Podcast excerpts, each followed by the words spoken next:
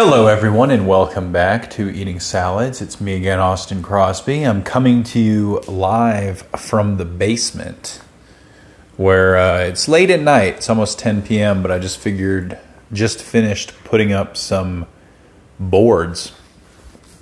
I guess now I'm looking, I'm looking over them. It's amazing the subtlety, the subtlety of maple on maple it uh, really it's nice. I think it worked out. Casey's convinced that it is the way we should proceed. Um, everything just looks like a drop shadow almost. You wouldn't think. You wouldn't think. I mean, once you get up close, you can see it, but it's looking pretty good. A few of the boards were actually so tightly fitted that I didn't need to use nails I could step away from them and friction held them up. So that's kind of cool. Um, I'm also now trying to think of relative how much more we have left. I mean, if you look at the because uh, we're we're doing vertical boards that are two and three quarter of an inch wide, and then we are doing horizontal boards that are an inch and three quarters, I think maybe. I can't I can't remember exactly if they're if they're an inch and three quarters or if they're an inch and a half, but um, I think we got fifty six feet, and I have one more board I can put up, so I need I need to consider that. Uh, and then as far as the next load goes, we need a whole bunch, a whole bunch more. We need a whole bunch more of the wider vertical pieces, which are I, I got I, I want to say it was like three dollars a board foot, and uh, the one that I just put up, all the other ones should be the same. Theoretically, they should be sim- very similar height, but everything is very wonky in this old house. And that was 89 inches, I want to say. Uh, you know, 89. I don't want to do that math. I'm really bad at that kind of math right now. But let's say, let's call that eight feet. I'm going to need one, two, three, four, five, six, seven, eight, nine, ten. Oh, yeah. I don't know. When you add all of it up, might maybe it'll be like five hundred dollars worth of those. So we're getting there. We're getting there. The horizontal run pieces are like a dollar cheaper a foot. And it we put more of that up. We don't need as much of that any longer. Um, but we'll need still. I don't know. Oh, and I didn't even count the ceiling pieces. Dang. So yeah, I don't know. It's like fifteen hundred dollars more of wood, maybe but it's looking good and it's going to look even better. Every time you put a piece of wood up over a hole or like a crack, um, it makes it better, turns out. I was even thinking, like, have we added wood weight to the floor above us? Kind of. But we've also, I think, undeniably added some structure with all this wood we've uh, stiffened it up spread the load. We've made like an exoskeleton. And i think that these column ones we put up they'll do something. They're bolstering things. Maybe. Uh, let's hope. I don't know. Sometimes i genuinely i'm like kind of uh, surprised when i look over at this one area on the short wall. We ended up the pieces that we got, I thought, well, we'll we will start from the middle of the longest wall with the longest pieces. And then hopefully we'll get more than a third covered. And then we can get pieces as long, or maybe when we go back, they'll even have them slightly longer. And we'll be able to do the tops and bottoms with three boards. And even though we got a ton of 11 foot boards, three won't really cut it. By the time you trim them and you know, all that, I mean, I don't know. We'll find out.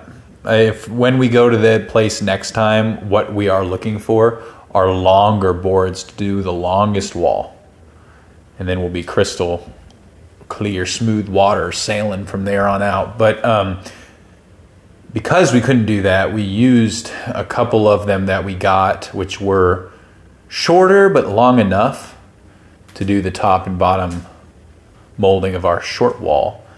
And that looks nice. I'm looking at it now and I'm like, whoa, that's coming together. It's technically the closest spot to being finished down here.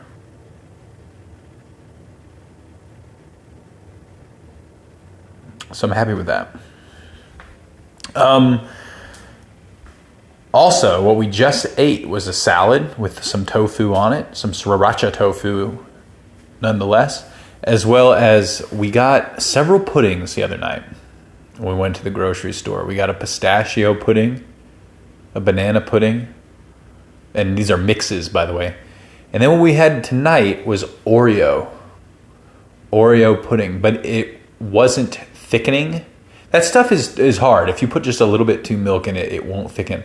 So uh, Casey put it in the ice cream maker, and we had delicious Oreo pudding ice cream. Pudding cream ice iced pudding. Well, we have to figure.